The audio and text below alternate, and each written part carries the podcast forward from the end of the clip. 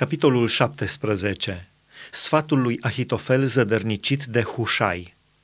Ahitofel a zis lui Absalom: „Lasă-mă să aleg 12.000 de oameni. Mă voi scula și voi urmări pe David chiar în noaptea aceasta. Îl voi lua pe neașteptate când va fi obosit și va avea mâinile slăbite, îl voi înspăimânta și tot poporul care este cu el va fugi. Voi lovi numai pe împărat și voi aduce înapoi la tine pe tot poporul.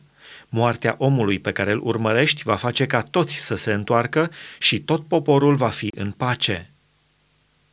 Cuvintele acestea au plăcut lui Absalom și tuturor bătrânilor lui Israel.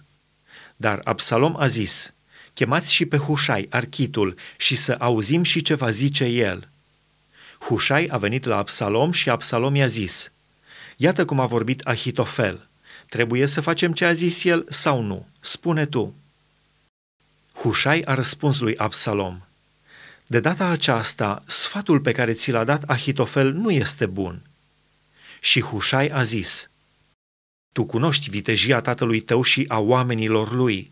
Sunt înfuriați ca o ursoaică de pe câmp, căreia i s-au răpit puii.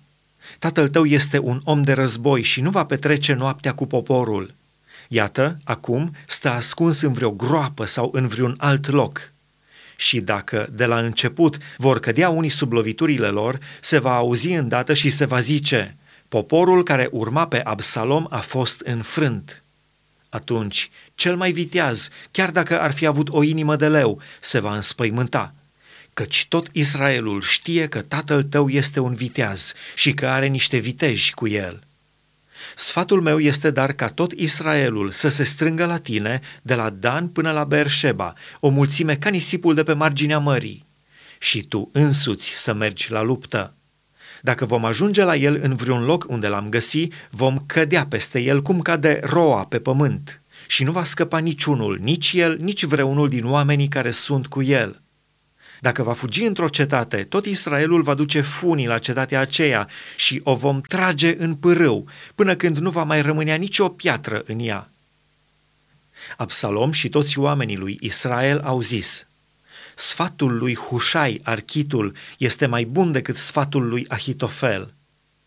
Dar Domnul hotărâse să nimicească bunul sfat al lui Ahitofel ca să aducă nenorocirea peste Absalom. Moartea lui Ahitofel.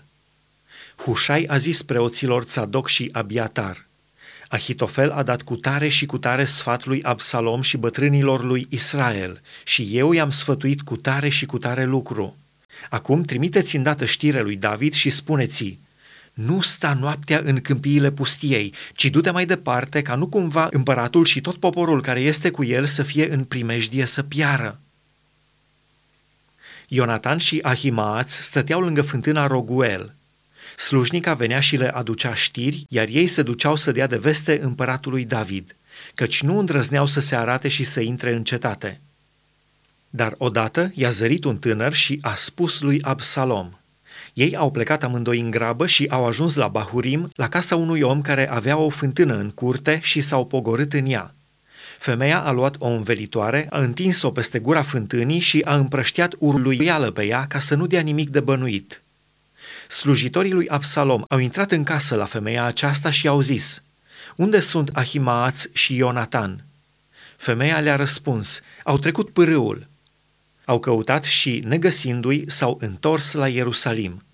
După plecarea lor, Ahimaaț și Ionatan au ieșit din fântână și s-au dus să dea de știre împăratului David. Au zis lui David: „Sculați-vă și grăbiți-vă de treceți apa, căci Ahitofel a plănuit cu tare și cu tare lucru împotriva voastră.” David și tot poporul care era cu el s-au sculat și au trecut Iordanul. Când se lumina de ziua, nu rămăsese niciunul care să nu fi trecut Iordanul. Ahitofel, când a văzut că sfatul lui n-a fost urmat, a pus șaua pe măgar și a plecat acasă în cetatea lui. Și-a pus casa în rânduială și s-a spânzurat.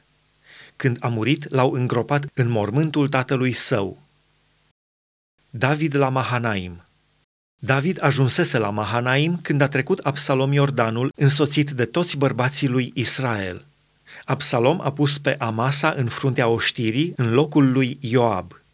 Amasa era fiul unui om numit Itra, israelitul, care intrase la Abigail, fata lui Nahash și sora Țeruiei, mama lui Ioab. Israel și Absalom au tăbărât în țara Galaadului. Când a ajuns David la Mahanaim, Shobi, fiul lui Nahash, din Raba fiilor lui Amon, Machir, fiul lui Amiel din Lodebar și Barzilai Galaaditul din Roghelim au adus paturi, ligiene, vase de pământ, grâu, orz, făină, grâu prăjit, bob, linte, uscături, miere, unt, oi și brânză de vacă.